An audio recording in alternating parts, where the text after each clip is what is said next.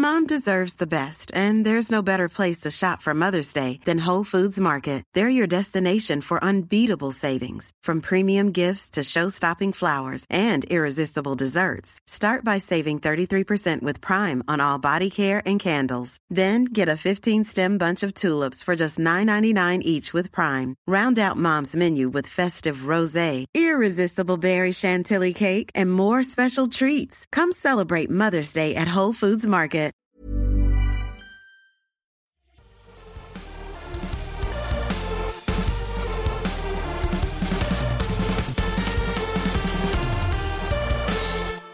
Hey there, and welcome to the Syrupcast. You're listening to episode 143. We're recording this week's episode on Thursday, October 19th. The Syrupcast is a podcast devoted to fostering intelligent and sometimes funny discussion related to Canadian tech and telecom ecosystems. I'm your host, newly minted Switch owner, Igor Bonifacic. This week, I'm joined by Mobile Syrup and elder statesman of the Switch community, Patrick O'Rourke. Patrick. I want to put that in my Twitter bio. That's pretty good. Elder statesman of the Canadian Switch community. You are free to take it, sir. We also have Rose. What if international recording superstar Diplo were a woman, Behar? Oh, that's my favorite introduction to to date. That's amazing. Okay. Okay. It's only going to get better. Her, her ponytail is nicer than Diplo's. This is true. Oh, Lastly- feeling good. We have Sameer Chhabra, who was, I don't know if he was going to come on the podcast or he wasn't. So I didn't prepare like an elaborate introduction for him. Sameer, how are you? I'm, I'm quite well, and I'm glad that I was able to make it in time for the podcast to not be introduced properly. Thank you, Igor. Okay. Okay. Um, if you hear a dog barking, that's new executive assistant to Mobile Syrup and BetaKit pro- uh, podcast producer extraordinaire, Robin Edgar. That is Hewitt. Hewitt, how are you?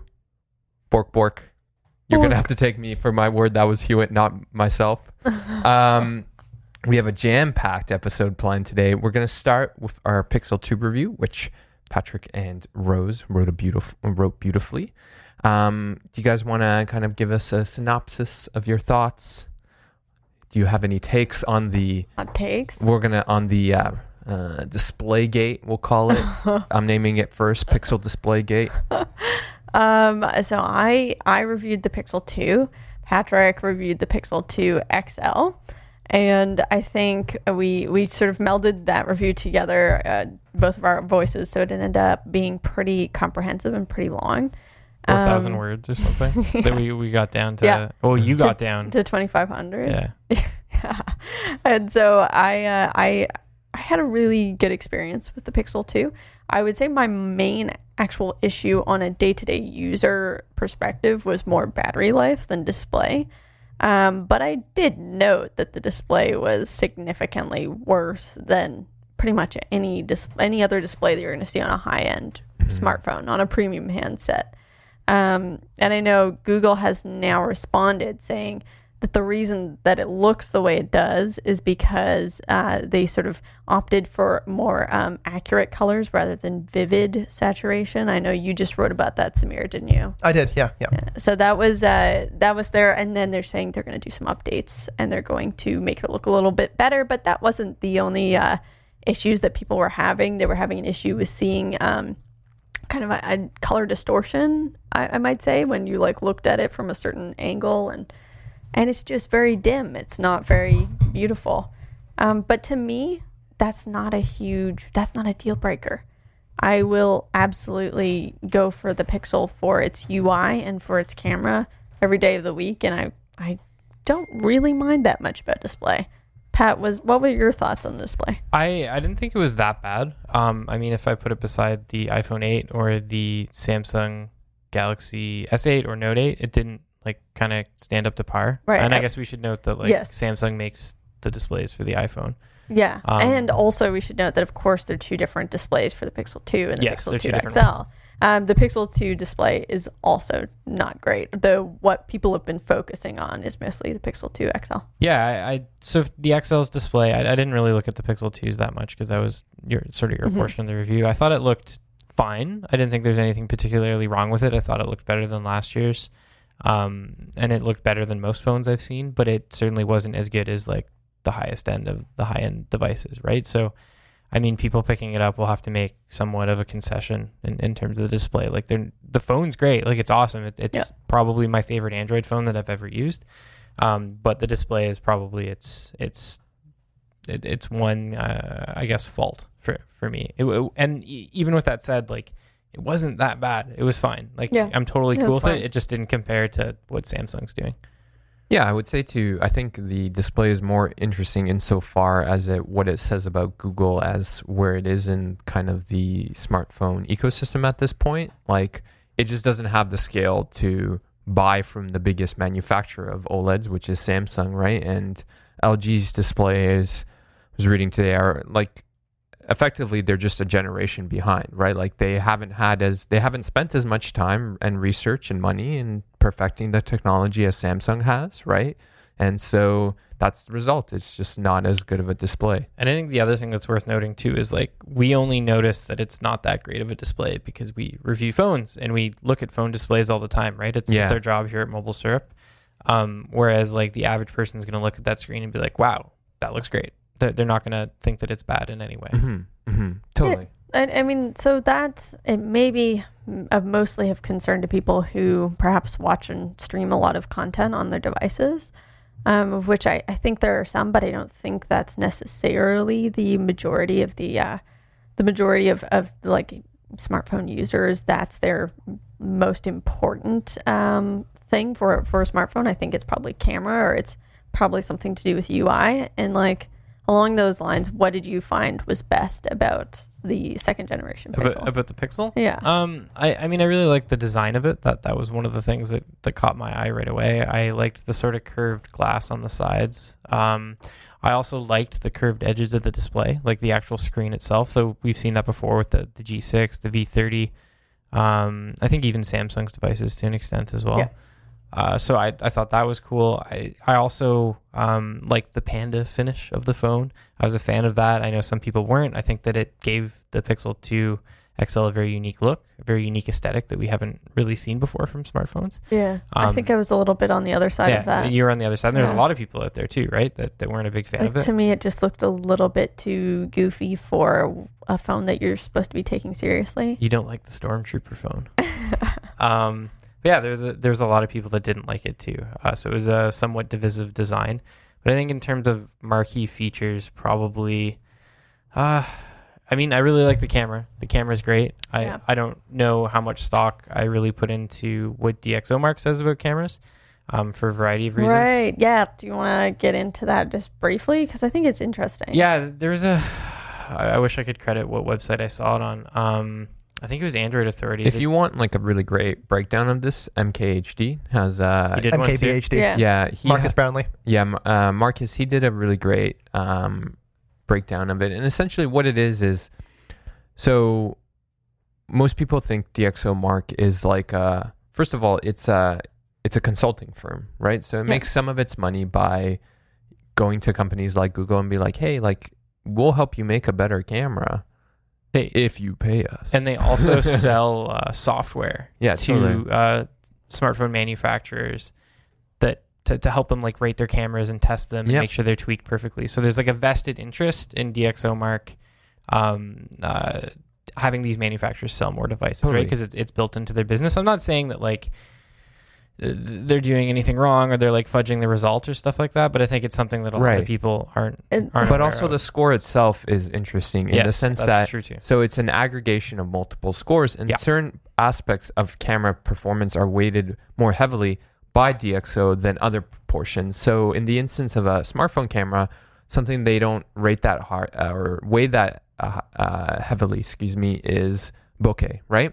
Where so if you want like in the example that Marques gave was like if you want the best phone for taking portraits, you're going to get the actually the Note 8. It has a lower overall score technically than the uh, Pixel, but it has a much better like zoom factor and uh, bokeh score. Um, but compared to the Pixel, right? So also the score isn't uh, out of 100, which most it's just coincidence that it's the highest This uh, close. Yeah. uh, the highest um, uh, sensor, I believe, on DxO Mark has a 106, right? Okay. It's just because it's a cumulative score That's of how their scoring works. right? So um, when people are like, "Oh, 98, it's almost perfect," actually, if you look at the scores, like the individual scores, like there's a lot there that could be improved, Mhm. right? Like there's so many parts of a smartphone camera that like are just not up to are just not as good as like an SLR camera, right? Mhm. So um it's so there are still like we're going to see soon like the first smartphone to beat 100, right? The first to get to 100, the first to beat 100. Um there's still a lot to be kind of wrung out of these cameras. But the- but the- as like as many people are saying it doesn't actually you know that's not objective. It's not like some wonderfully So- new like Yeah. t- completely objective thing. They're just as kind of um compromised as any other reviewing site. It's not somehow like perfectly like consumer reports Yes, pure that, that was the point I was trying to make, and that's kind of what I gathered from. I, I pulled it up here. I didn't I didn't see uh, Mhm. MKBHD's video, Mhm. but what I read was a story on Android Authority by Robert Triggs about it, which I think covered like everything Yeah. you said is is what I read in this story. yeah. Um, and and I guess long story short, I really like the camera in the Pixel Mhm. 2 XL and the Pixel 2 because it's the same camera.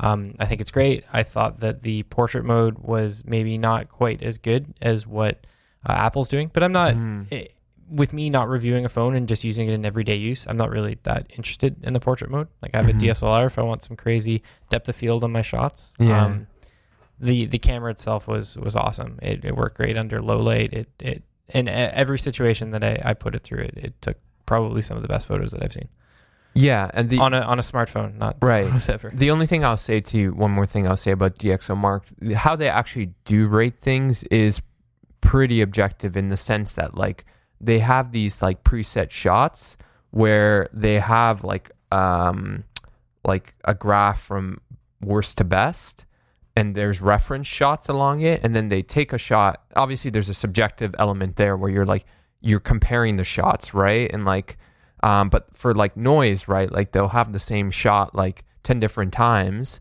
and then they'll be able to like put it on this scale and say like, hey, like in noise, this is where this camera falls, right? So, uh, but anyway, still, it takes great photos at the end of the day. Yeah. That's really all that matters, I think. Um, and I think anyone who gets this smartphone is going to be really happy with the camera. Yeah, it's mostly because of the the high dynamic range uh, capability that it has. It's it's really really awesome at doing that. It's automatically on when you start using the camera, and uh, basically it just means that it's able to capture these pictures that have really bright spots and really dark spots, and sort of give you. Um, you know, no no part of the screen is blown out, and you get good color all the way through and good definition all the way through.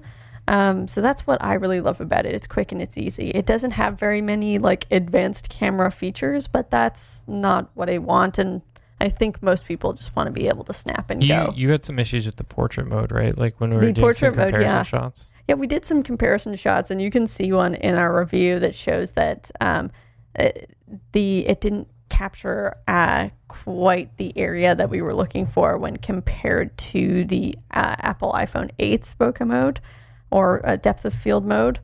And I mean, it's impressive that it's doing depth of field at that level at all to some extent because it does not have a dual camera setup. It's just one singular camera um, with a The- dual pixel. It takes two images though at the same time. Is that how it works? So yeah, with that, if what they do is they um, take a they take two images, one slightly offset from the other, but like I think it's less than a micron or something. So it's really like not much offset, uh, and they take several different photos.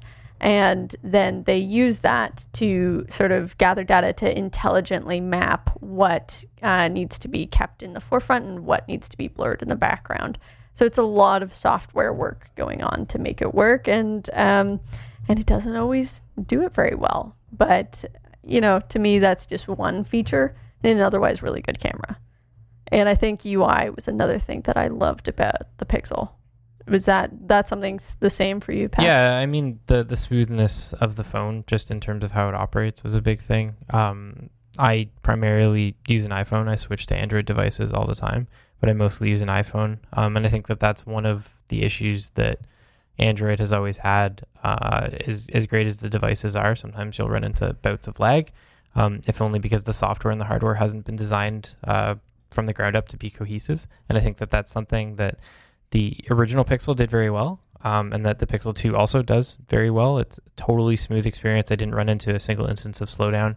Um, I guess we should note that we only used the phones probably for about a week. It was Yeah. about, about five days, something like that. Um, so that that could change, and we're going to do like a six months later, and we'll Totally. we'll continue uh, covering it. Uh, but I I don't think I've ever had that smooth an experience with an Android device before. And the I, I know that the Pixel is stock Android, and it's got sort of I don't know what do you what do you want to call it like a flavor like this specific Google flavor on top of it. Yeah. You get a Um, lot of fun little bonuses yeah, with the newest like the Google search the bar menu the bottom. icon. Yeah. yeah, there you go. Uh, and and I I liked that little flavor that Google's put on top of it. I think it in some ways makes Android significantly more friendly to someone who comes from an iOS world, which I think may be part of the Pixel's goal, right? People that are frustrated with what Apple's doing, um, they're not impressed with the latest iPhone and they want to try something different. I think that the the Pixel is the perfect opportunity to sort of jump ship. Yeah, what I see with the the Pixel line is that they Google's a bit selective with it. They choose the features that they think really will be useful, and they they don't go over the, overboard with a lot Yeah. of different. You know, like the LG LG tends to just throw everything at the wall. But with this Pixel 2, there were a few that they really talked about, and for the most part, they really worked well. Like um, Google Lens, for instance, which I keep coming back Oh, to yeah, because I, I really like it. Um, it's built into the Photos app. Once you've taken a photo, you can press this lens button to kind of get this intelligent analysis of the photo. So you get like a link that you can click that comes from this poster that you took a picture of. it's cool. basically like, you know, QR codes without the hassle of QR codes. And it really works. Even at this stage, it really works. And I think it's just kind of like, it it shows in a broader sense this kind of AI intelligence that they're building into the phone that is really going to be integral to the, the ultimate success of it. And I think it's already paying off in a big way.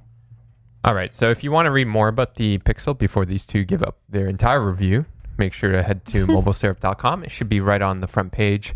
Uh, Sameer, you haven't had a chance to so- talk. I'm really sorry for that. Uh, but we did bring you on to talk about, uh, you wrote a great article about why we shouldn't be courting Amazon to come to uh, to Toronto. And what's interesting is that what day did that article come out? Did it come out before the Sidewalk Labs? Uh, it did, right? It did, yeah. It came about a few Right. days before the Sidewalk Labs I think it was the day before actually. Yeah. Pretty so it's interesting. Uh, the context of your article is interesting insofar that clearly we did manage to court someone to come. Do you want to just set the scene for us for that Sidewalk Labs announcement, uh, just so we can get started into uh, start a discussion about that? Sure. So a few months ago, and I'm, I'm going to be using a few months ago a little bit here. So a few months ago, the federal, Ontario, and Toronto governments came together uh, to sort of this like Save the Portlands project uh, in Toronto. And the idea was that they, they were starting to look for people interested in developing uh, Toronto's harborfront, the waterfront area. Uh, they were interested in people uh, establishing some sort of uh, innovation or tech district. Hmm. And when, when that announcement came out a few months later, uh, there was these rumors that Google, Sidewalk Labs specifically, which I should mention, Sidewalk Labs um, is a subsidiary of Alphabet. Alphabet, of course, is the parent company that is the uh, the owner of Google and, and Waymo and all these other uh, all these other Google ventures. So you know there were these rumors that Sidewalk Labs was interested in investing in Toronto. And a lot of people, a lot of analysts thought this was going to be sort of like a long term thing. They weren't really sure if it was going to happen. Um, there was a lot of talk about money. The word billion was thrown out a bunch. Um, and then all of a sudden, uh, two days ago or one day ago, or sorry, two days ago, it turned out that yes, Sidewalk Labs was in fact going to invest in Toronto's waterfront, and they were going to start with a $51 million uh, investment. Um, and that's what that's going to be. So that's going to be some sort of innovation district. Uh, they, they're going to be building this neighborhood called Quayside uh, to, to start with. But before any of this starts, before any development, Hiring for your small business? If you're not looking for professionals on LinkedIn, you're looking in the wrong place. That's like looking for your car keys in a fish tank. LinkedIn helps you hire professionals you can't find anywhere else, even those who aren't actively searching for a new job but might be open to the perfect role. In a given month, over 70% of LinkedIn users don't even visit other leading job sites. So start looking in the right place. With LinkedIn, you can hire professionals like a professional. Post your free job on linkedin.com/people slash people today. happens before um, before any real investment is put into the waterfront, they're going to be doing this, uh, this this town hall event on November first, 2017, where members of the Toronto community can come over and talk about what they think should be done in that area.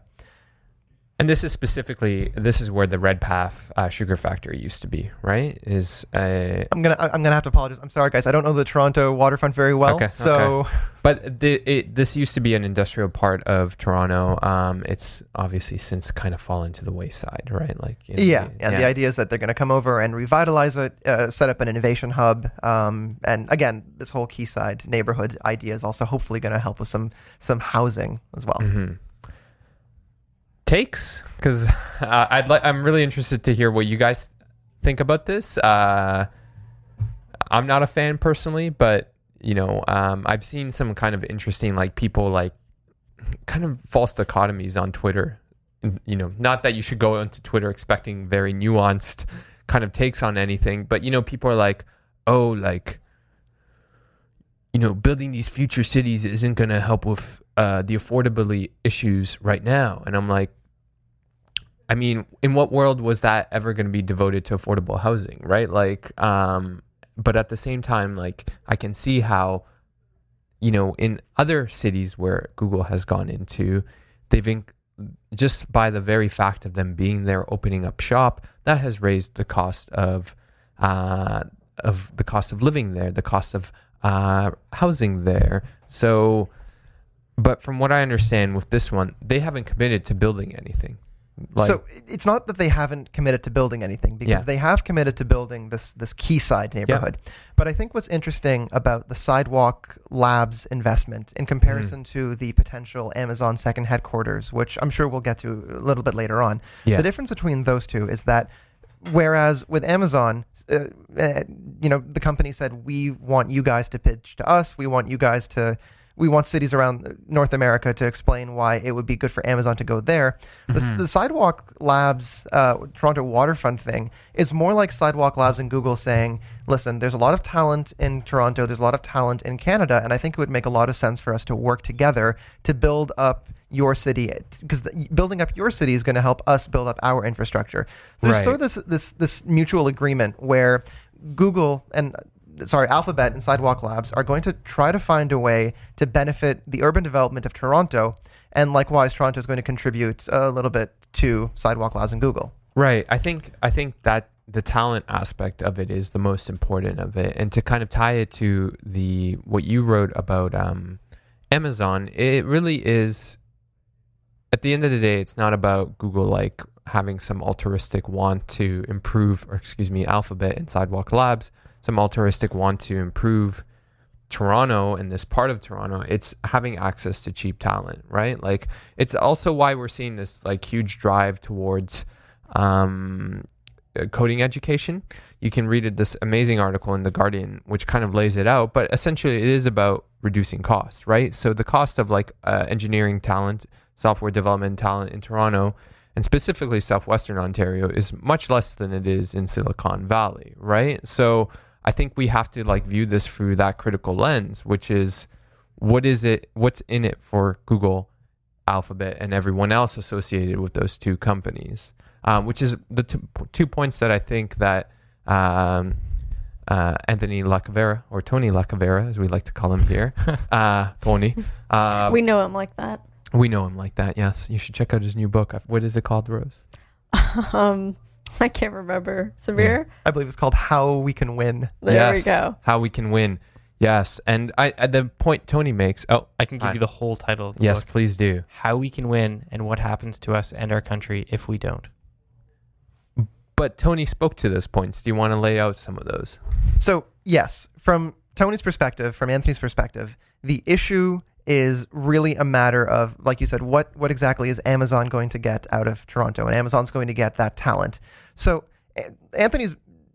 I'm, I'm sorry, I keep on saying Anthony. It sounds weird. I'm going to go back to Tony. So, Tony's main point is that we're going to lose a lot of Canadian talent, but more importantly, we're going to lose a lot of potential Canadian innovation and a Mhm. lot of Canadian startups. So, these companies that could have potentially become the new Google, that could have potentially become the new Amazon, because now they're effectively going to go to Amazon and Google.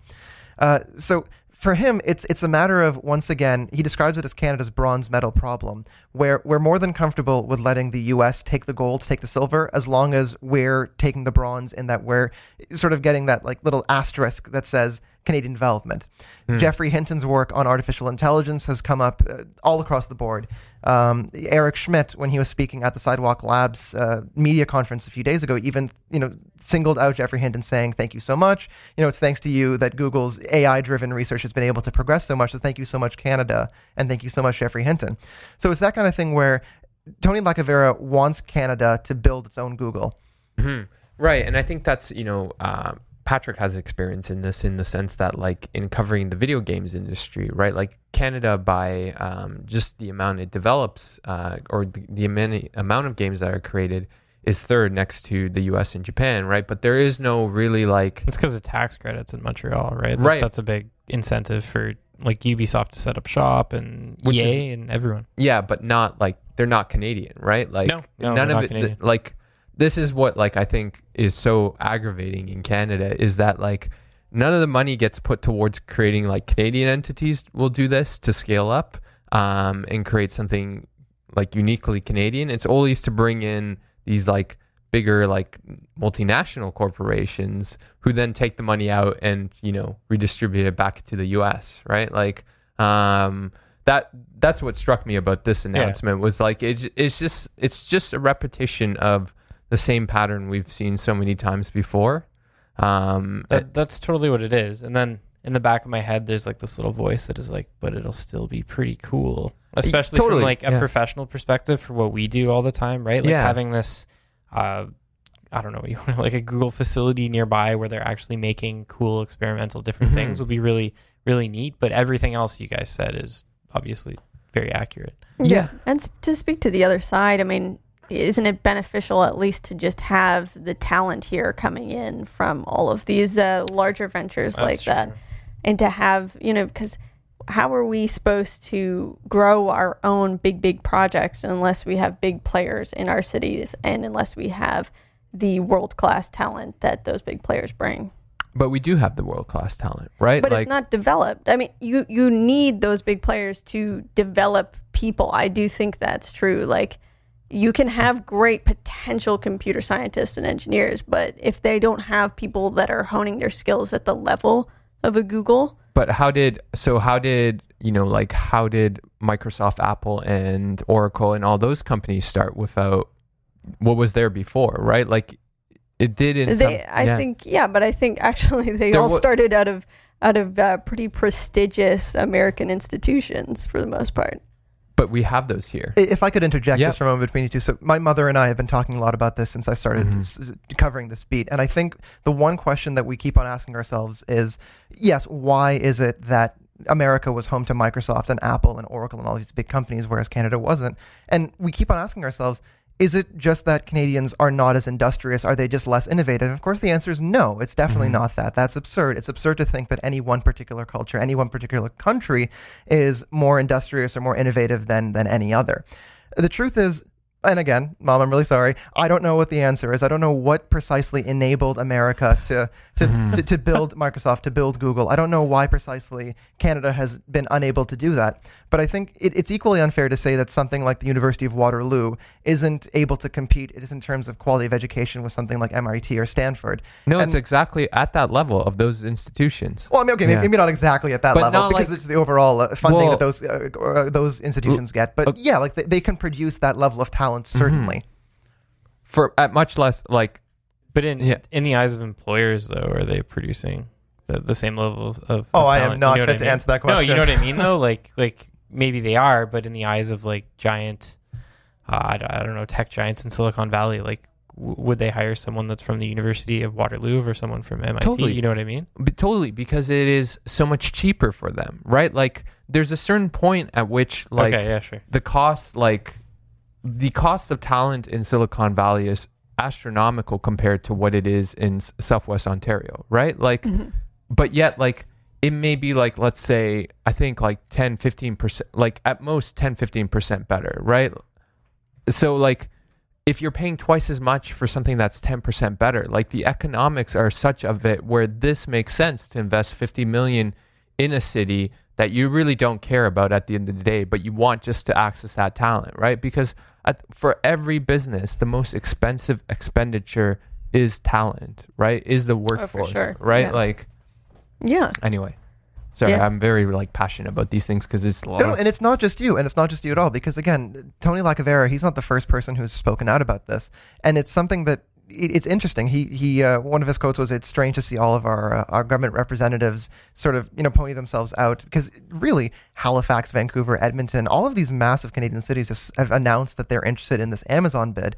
And one of the things that Tony's pointed out, and it's in the story, is that the likelihood of Jeff Bezos risking the headlines in the American media and I say more importantly in quotes, but more importantly, Jeff Bezos risking that tweet from President Trump, attacking him and his company again for for Not putting America for not first. putting America first, Yeah. is something that Amazon's going to have to take into consideration.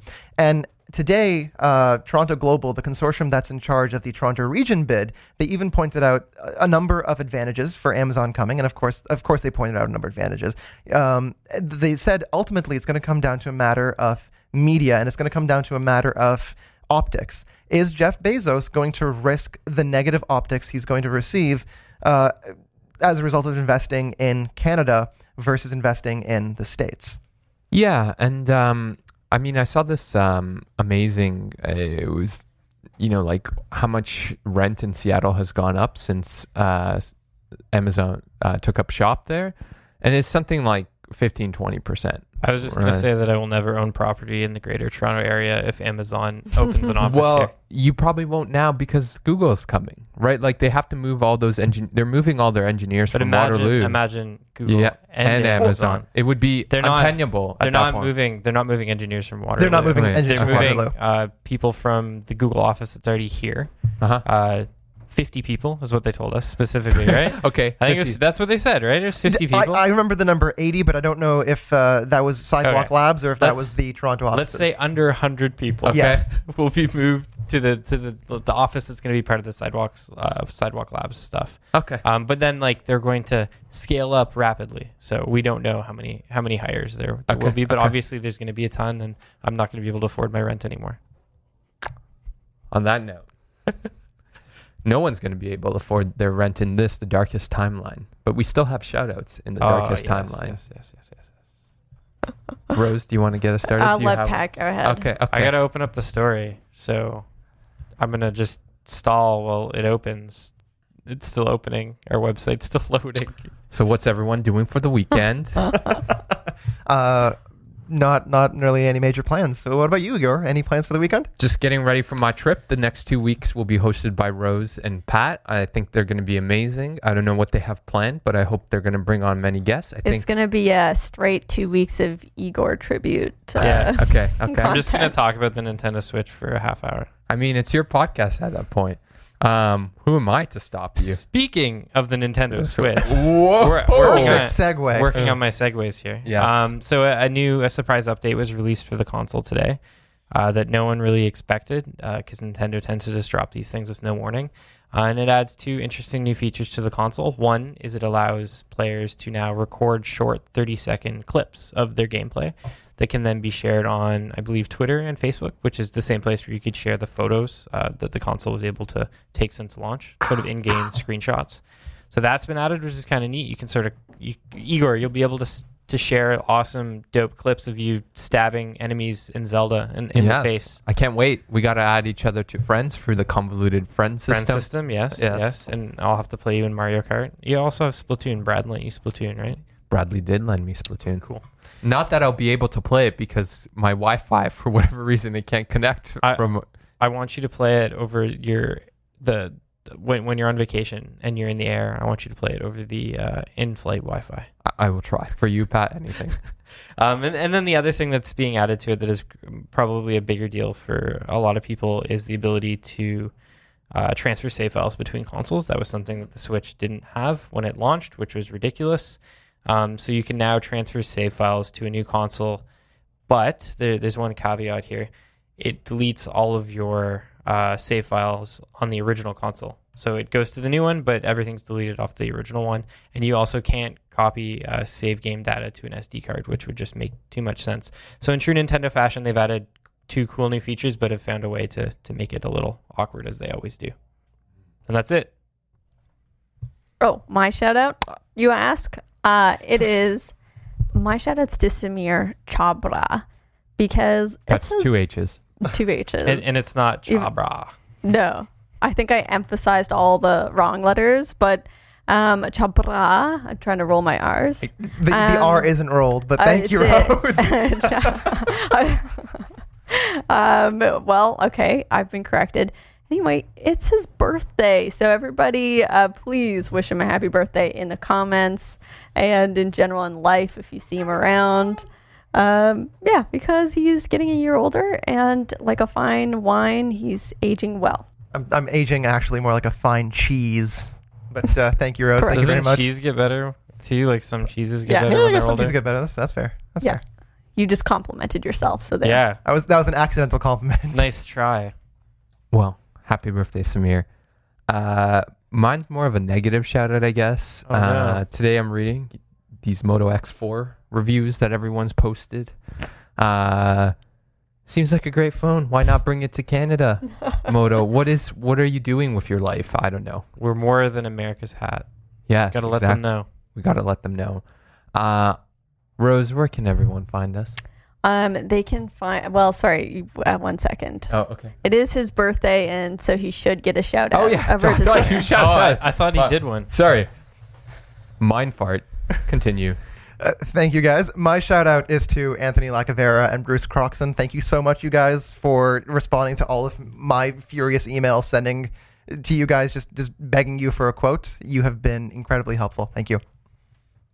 Alrighty. And Okay. now they can find us at Mobile Syrup on Twitter, Instagram, YouTube, and many other social media platforms, some not even conceived of yet.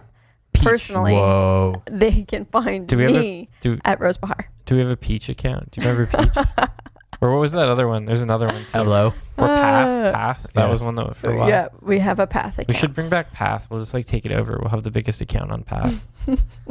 um, yes. Okay, you can find me at, at Patrick underscore O'Rourke on Twitter because I don't go on anything else. Mhm. Instagram too. I go on Instagram. That's that's better. Yes. You can find me uh, at Sameer Chhabra94 on Twitter. And that's two H's. And two E's, not an I. Uh, you can find me at Igor Bonifacic, where I'll be tweeting pictures of my vacation. Shot with, maybe with the Pixel. I don't know. We'll see. Woo. Um, Better be. better be, yeah.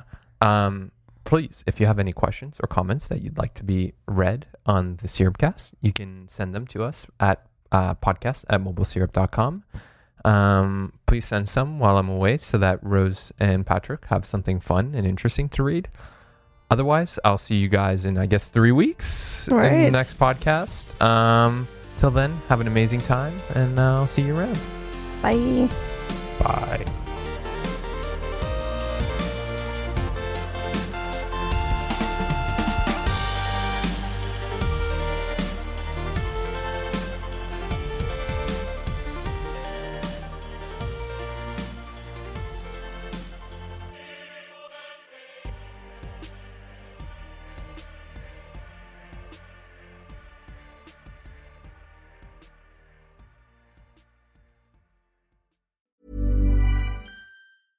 When it comes to your finances, you think you've done it all. You've saved, you've researched, and you've invested all that you can.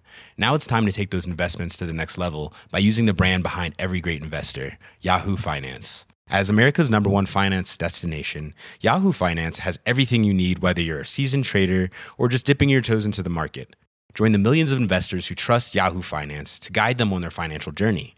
For comprehensive financial news and analysis, visit yahoofinance.com, the number one financial destination, yahoofinance.com.